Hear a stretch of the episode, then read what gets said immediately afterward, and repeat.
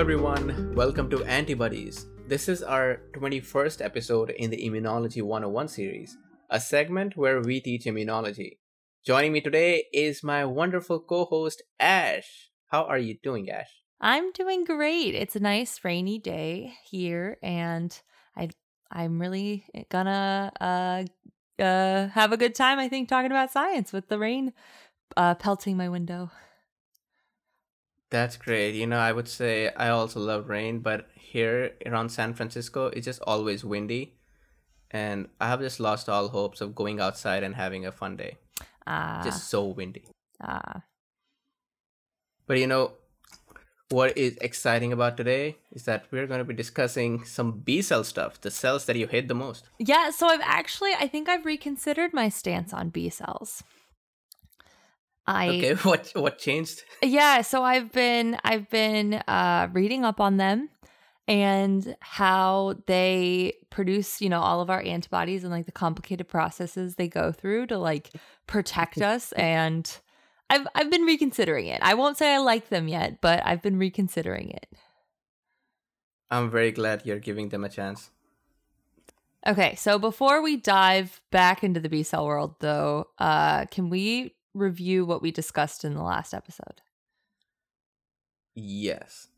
Uh, in the last episode, we talked about the following things B cells express B cell receptors with specific antigen uh, affinities. The recognition of their cognate antigen leads to the activation of B cells. Then, B cells are classified into two major populations B1 and B2 cells, with B2 cells making the high affinity antibodies and forming memory cells. Then B cells responses are classified into two major types. Either they're T dependent or T cell independent. When the B cell finds its cognate antigen, it gets activated and it internalizes the antigen, which is then presented on the major histocompatibility complex 2, also called MHC2, which is present on the cell surface. And lastly, B cells are very mean cells because they can steal antigens from other APCs by physical force or through enzymatic digestion. I'm pretty sure you wrote that part. I did. before before you changed your mind. Before I changed my mind. I mean, that's still very mean, but they're doing it to protect us, mean. so yeah, it's like taking stealing credit. exactly, yeah. We we did actually last week though skip a really important pro- part of the process uh, that I think maybe we should go over now, just really quickly. Are you going to say antigen processing? I am gonna say antigen processing. Uh, okay. so yeah, let's go through it. I was thinking about the same thing. Yeah, exactly. Um, so antigen processing occurs after the B cell sees and binds to the antigen. Uh, so this is all internal within the the B cell. So the antigen BCR duo on the cell surface, it's taken up into the cell by endocytosis. And this complex exists in the cell inside of little blebs of cell membrane that are called endocytic vesicles. Well, that's a great name for vesicles made by endocytosis. Yeah. Easy to remember. Yeah, immunologists. Uh, I guess this was a cell biologist. Uh, scientists aren't great at at naming everything, but that one makes sense. so these Yeah. endocytic vesicles then fuse with other vesicles that contain a lot of like enzymes that degrade the vesicle contents, and this processes the antigen by chopping it up into small little pieces. These pieces can then be loaded onto the MHC class 2 molecules for presentation to T helper cells. And this is a very uh, complicated process with a lot of different moving parts, uh, which we will talk about in a future episode. But that's just a general understanding for how B cells can uh, take up the antigen and then present it on their so- cell surface to T cells. Right. And I'm glad that we're talking about this. Uh, we ended the last episode before answering one of my questions, though. How do the B cells know where to go inside the lymphoid follicle? Antigen processing and all that is great, but I want some answers. Because the B cell has now acquired the antigen and it's ready to find its soulmate, or rather, the T cell specific for the same antigen. But much like a human soulmate, I imagine a T cell with a, such a specific receptor is going to be very rare and hard to encounter. So, how does it work? Yeah, so much of our understanding of B cell movements comes from experiments in animal models that use this technique called intravital microscopy. Okay, that name sounds complicated and a bit advanced. So, please tell me what does intravital microscopy entail? You're right in that it's an advanced technique, but it's quite cool. It's a way for scientists to visualize what's happening in real time within a tissue. As an example, scientists have looked at lymph nodes within an anesthetized animal and tracked the movement of fluorescently marked T and B cells, as well as APCs, exactly where and when it happens.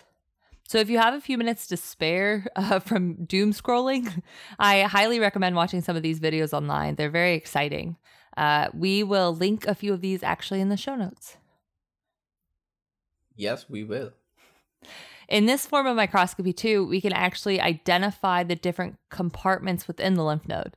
Uh, remember, there's an outer portion called the cortex or B cell zone, and this has follicles and an even more concentrated zone of activated B cells called germinal centers. Yeah, I'm curious about these germinal centers. What exactly happens inside these structures? A lot happens in these germinal centers, but We'll actually have a whole episode about the events in the structure sometime in the future. For now, let's just say that they are so important in developing our immunity that certain viruses actively stop us from forming germinal centers. In our Buddysode 20 with Dr. Shiv Pillai, he goes into depth about the strategy of immune evasion deployed by the infamous SARS CoV 2. Okay, this germinal center sounds like a very important structure. So then there's the paracortex or the T cell zone, uh, which is also an important structure, which we'll also go to uh, go through in a later episode. But finally, there's also the medulla, which contains blood vessels but fewer cells. And these cells are mostly macrophages, antibody secreting plasma cells, and there are some B cells there as well. Okay, I'm going to stop you and ask where is this B cell trying to reach? Because this this whole structure of the lymph node sounds very complicated. And how does this B cell know where to go? It's all about the chemokine receptors. Uh, and to preface this conversation, I'd like to add a reminder uh, that generally there are a few different classes of chemokines and their receptors based on their structure. The two most important to us today are CC motif chemokine ligands and receptors, and these are CCL and CCR proteins and the other is CXC motif chemokine ligands, CXCL proteins, and their matching receptors, which are CXCR proteins. Also, ligands interact with multiple different receptors and vice versa. And it's this intricate network along with orchestrated expression patterns that coordinate an immune cell movement. But because of this, the numbers of the receptors and ligands don't always match up with each other, uh, so it makes it a little complicated. So every CCL or CXCL followed by a number is going to be chemokine, and every protein which has a CCR and some number or CXCR and some number will be a receptor? Exactly. They actually all had unique names a while ago, and some who've been in the field for a while will still call these chemokines and their receptors by the original names, but the new names simplify it, and so I think we're gonna stick with those. But back to your question where are these B cells going? Instead of a single destination, a B cell makes multiple stops. The direction it takes depends on both the specific chemokine receptors expressed by the B cells and the specific chemokines present in the lymph node. The B cell changes its chemokine receptor expression based on its activation to sync its function with its location. Okay, Jatin, let's close our eyes and watch the movie of B cell migration in our mind. Oh, all right, I'm I'm up for this. Yeah, this is this is gonna this is gonna help. I promise. Okay, stick with me. A B cell walks into the lymph node. You mean through the high endothelial venules? Yeah, yeah, yeah, yeah. And it's holding in its hand. You mean expressing on its surface?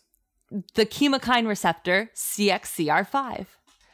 The B cell holding this CXCR5 stops and sees CXCL13, its favorite dessert, sitting on the kitchen counter, made by lymph node townspeople and put there just to draw little B cells in. So, so CXCL13, a ligand for CXCR5, is made by lymph node resident stromal cells and located primary inside the lymphoid follicle. Exactly. So naturally, the CXCR5 expressing B cell first migrates to the kitchen counter of the follicle. Once in the follicle, they interact with follicular dendritic cells or FDCs. Okay, I'm losing my metaphor, but they interact with the follicular dendritic cells. Okay, uh, that was pretty good. Is and I think it helped. You you're right. It it does help a little bit to imagine CXCR5 and CXCR13, CXCL13 interacting. Uh, while you're we're on the topic of follicular dendritic cells, is there anything special about these cells? so this is a gripe I have with whoever named these cells. Calling these cells dendritic cells is confusing because although they are dendritic in their morphology, they're not actually dendritic cells. They're not hematopoietic. Uh, although to make things confusing, they do present antigen. Okay, that makes things a lot confusing. it does. um, navigating the follicular dendritic cell network, B cells receive survival signals and can hang out and do small chores to maintain a healthy immune system. Uh, I won't go into a lot of the specifics about these chores, but this easy pace meandering of B cells stops if it meets an antigen that binds to their BCR. As a reminder, this antigen can either be presented by cells in the follicle or by soluble antigen that can flow into the follicle. Within an hour of encounter- encountering the antigen, the B cell upregulates the chemokine receptor EBI2, which stands for Epstein Barr virus induced G coupled protein receptor 2. This EBI2 res- sounds better. yeah, right. It's a lot shorter. That's a huge name. Yeah. This receptor responds to, okay, you ready? 7 alpha 25 yeah. dihydroxycholesterol, which is expressed in the outer and intrafollicular regions. Wait, 7 alpha what? I did not I did not realize I'm sitting in an organic chemistry class today. yeah. Yeah. And and aren't those the CX C or CC molecules you mentioned earlier? So uh, it it's seven alpha twenty five dihydroxycholesterol. It's actually a steroid, um, and yeah, EBI two is similar to the CC and CXC chemokine receptors, but it's in a different subfamily. Uh, this is probably partially because its only known ligand at this point is a steroid. It's not a a CC or CXC chemokine. But EBI2. Okay, so what, what we're mm-hmm, what we are saying is that apart from these traditionally known chemokine and their receptors, there are other things that can do a similar that can have a similar function, but they don't have structural similarity to these things. Yeah, there's a lot of diversity in in the coordination of cellular movements and immune cell movements in general. Um, I think you know if it can't be one size fits all or there's not going to be enough right. diversity to fit all the okay. different immune responses you need. Yeah. Ebi2 is different and complicated uh, but it is important. Much of the ebi2 upregulation uh, because of it the b cell will migrate out of the follicle within one to three hours of the antigen encounter. Following this several several hours say around six hours or so Following the antigen encounter, B cells will upregulate the chemokine receptor CCR7, and CCR7 will bind to the chemokines CCL19 and CCL21. Okay, first thing, I hate that these numbers don't match up. I know. How CXCR5's ligand is CXCL13, not CXCL5.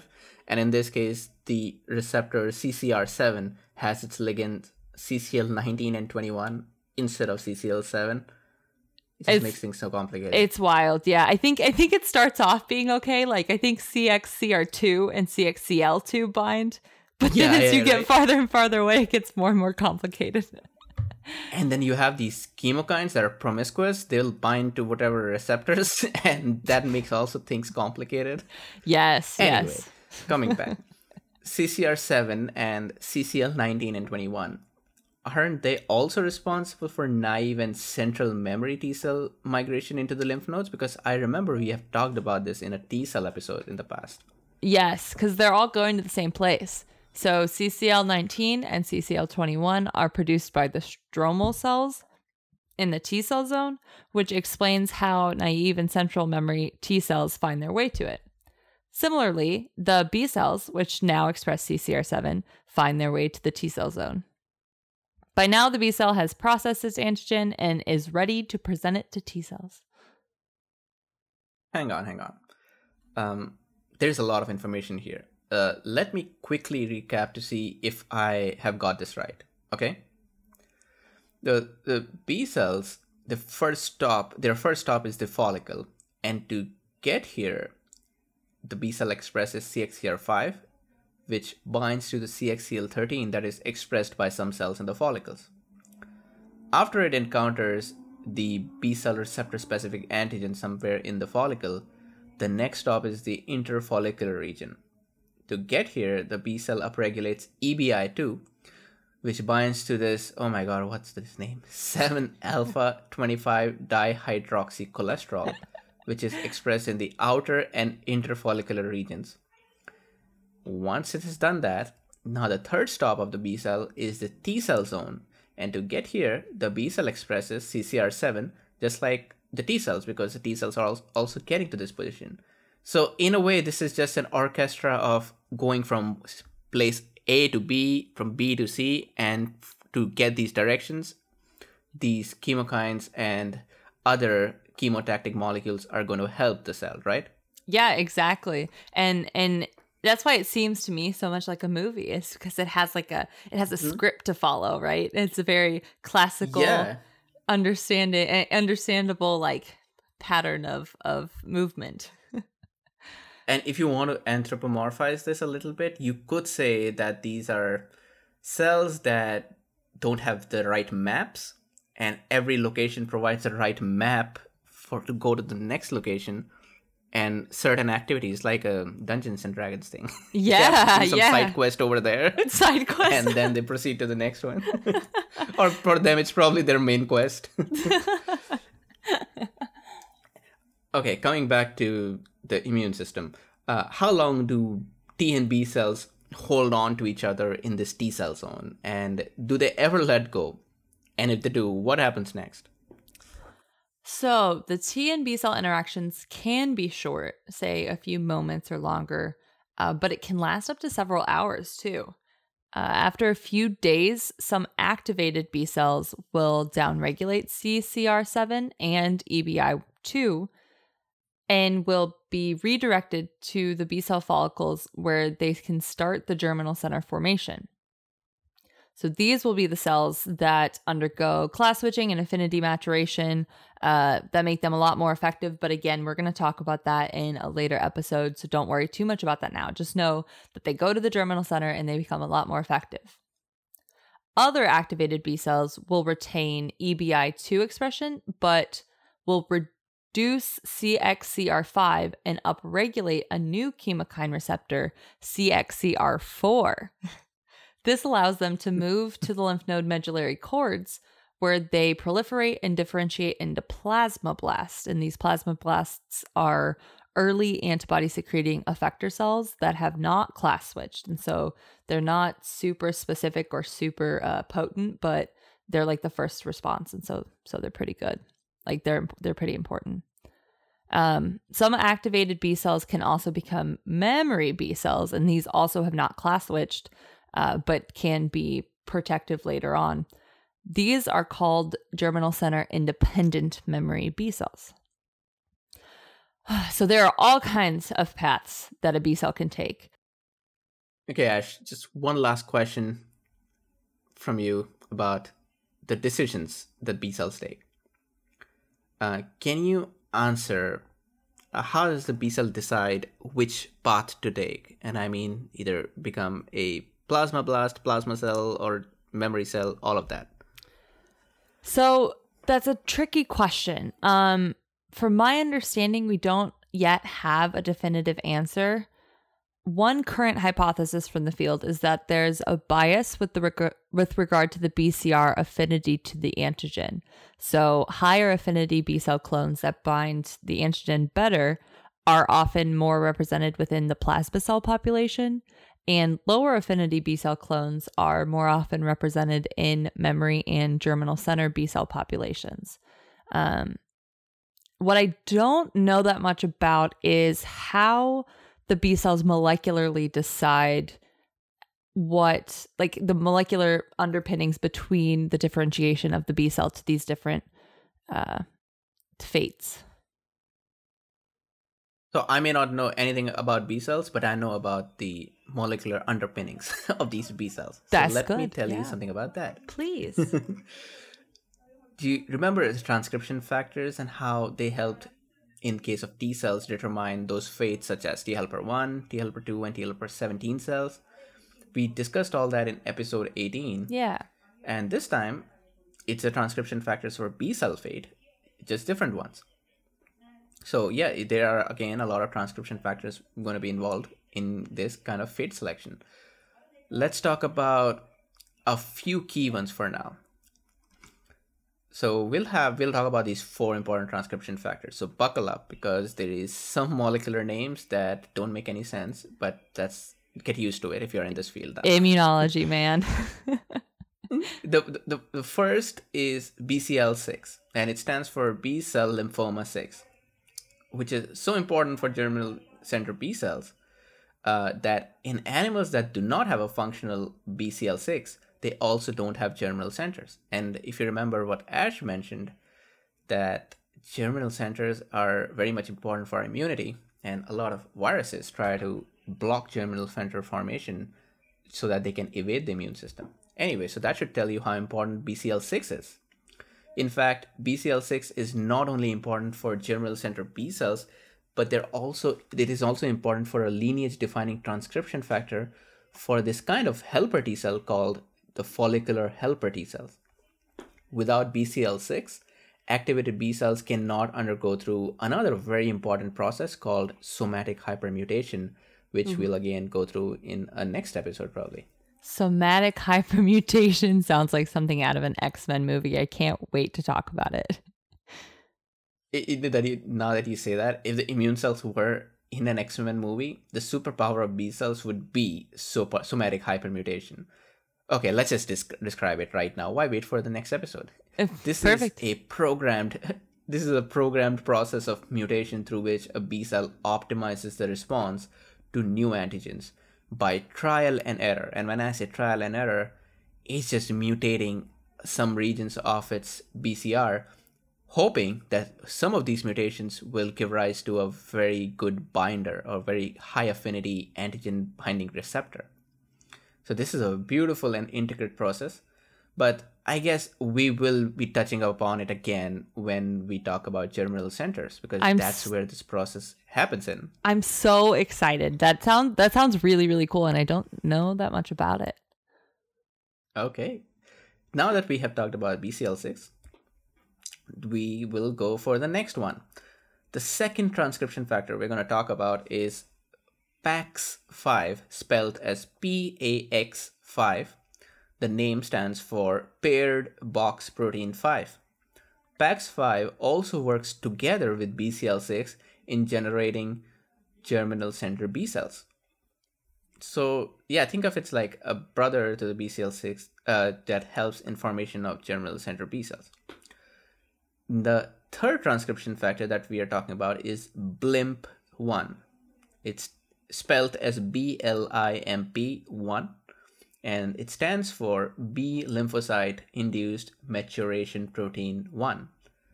We can consider this an opponent or antagonist, not exactly an antagonist like a pharmacological antagonist, but functionally it does the opposite of what BCL6 and PAX5 does.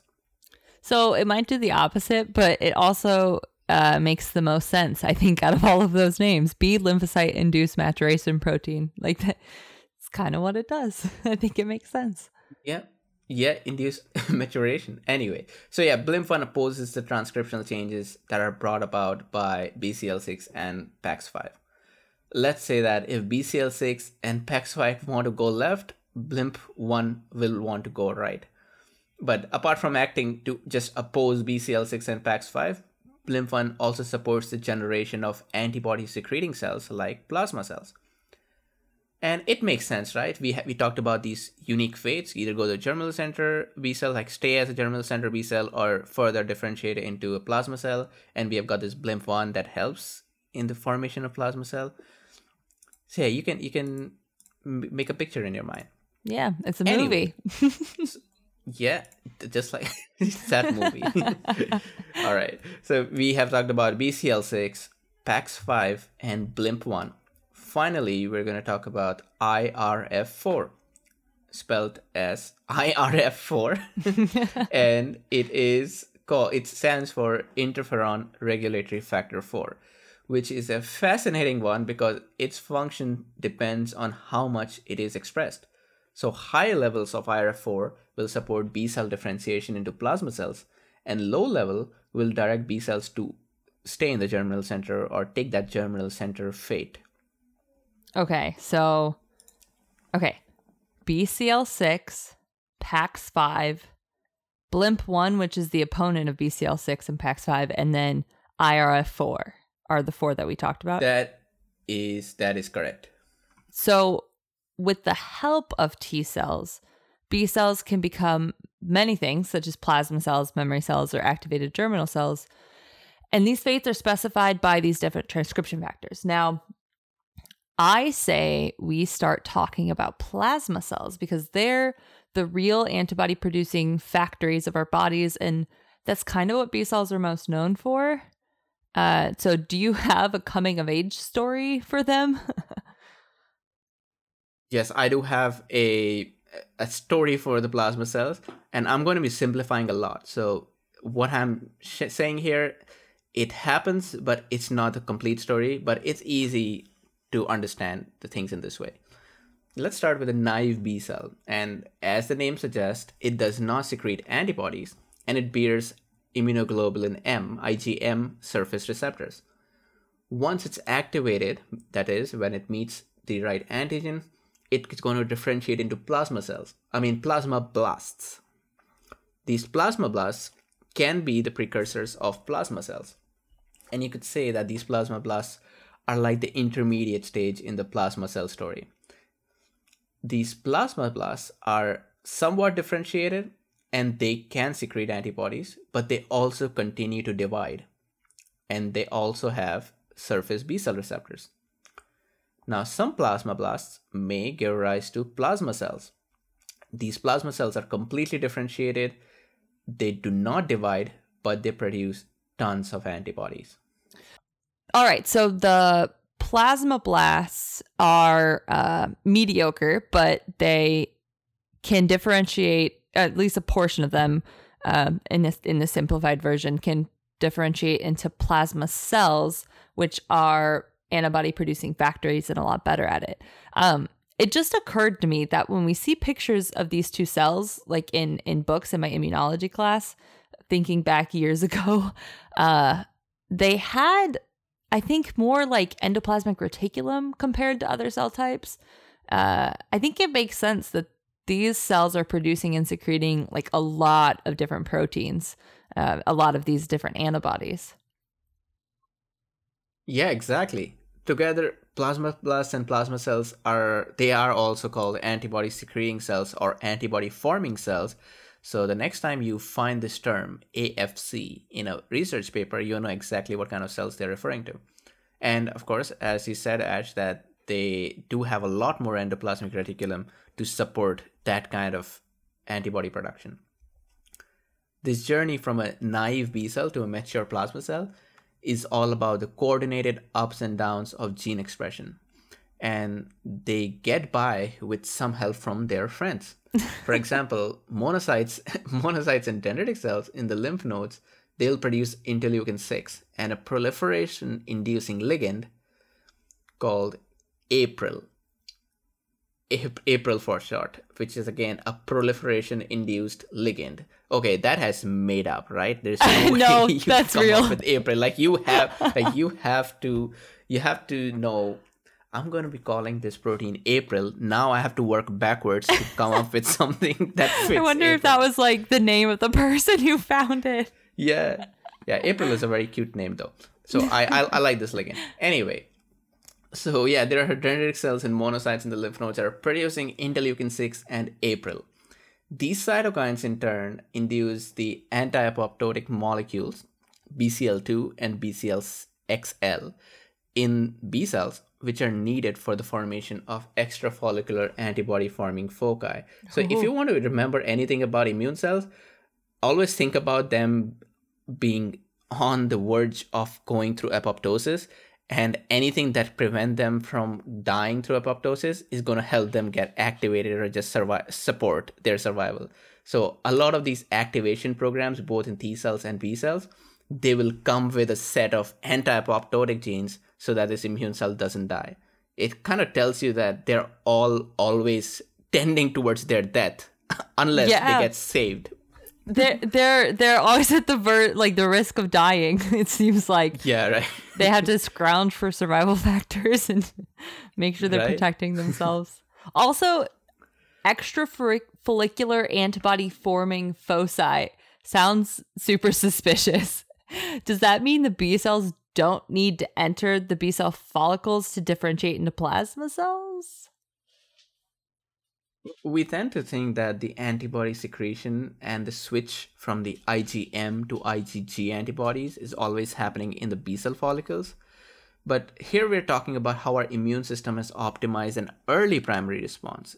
So this is one of the first responses. That means for the first time the antigen has entered, and this may not require these B cells to be entering into follicles. Okay, so where, when, well, so when, where, how quickly do these foci form exactly? I'm not sure I understand. It, it depends a bit on the antigen and where it is coming from, but these foci can be seen as early as three days post immunization in the spleen and lymph nodes. And inside the foci, the B cells will switch from IgM to IgG in a few days. And later, so the follicles are not needed here in uh, exactly. Why do we need follicles in germinal centers at all? Why not have these primary foci instead? What like what we haven't talked about germinal centers much, but what do they do? Like that's better. So we, we have talked the, what enough we have talked about germinal centers is there where the B cells get better at doing their job, right? Uh, and we also talked about this thing called somatic hypermutation, which is a B cell superpower, that which also happens in that germinal center. And inside these primary foci, that does not happen. There is no somatic hypermutation. okay. so- So you can think about the primary foci is like they are prioritizing speed instead of quality. So a quick response, but not a quality response. And and that's why it, they're able to churn out these antibodies within a few days of infection. Compare that to the germinal centers, which are sacrificing speed in favor of good quality antibodies. So it's like you have these poorly made antibodies just blocking the intruders while the specialized forces inside the germinal centers can be can prepare for a long battle So these are done at- at the same time. they can get the big guns out Gotcha. yeah they're they're yeah they're they're happening simultaneously it's just the timeline is different the foci does its job sooner the germinal centers take their time but they are prepared well they're they're a lot better equipped to deal with the intruder Gotcha. Like foot soldiers and special agents. yeah yeah you can say that Um how likely then are these these if they're not optimized by the somatic hypermutation, how likely are they to bind the antigen? Like are they any good at it? Yeah, so you know, this is the part where the IgM is very helpful. If we talk about how IgM differs from IgG, one clear distinction is that the IgM exists as a pentamer. So there are five IgMs that all uh, stick together and they form this kind of a like a snowflake kind of structure. And because of this pentameric structure, each IgM, while it has less binding uh, affinity towards the targets, but there's five of those. So all of them play some part and they maximize the ability to capture the antigen. So yeah, if it's like you either get a very good buffed guy to beat up somebody, or you get five smaller guys to beat up somebody. they they don't they're not as effective as this one buffed guy, but they'll they'll, They'll get the job done. yeah, a little bit. I feel like it's really hard to explain all these different concepts of B cells and like B cell maturation because they're all happening at the same time. They're all really coordinated. And like, how do you explain one without someone already knowing the other? It's it's very complicated. I feel like maybe we should wait until next time to go into the super detailed information about the germinal centers and, and maybe just keep all of that discussion in one episode. How does that sound?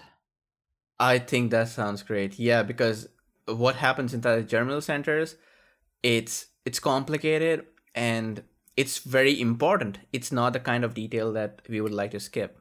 It's all of that all of that charade that happening inside is going to give rise to very high affinity antibodies.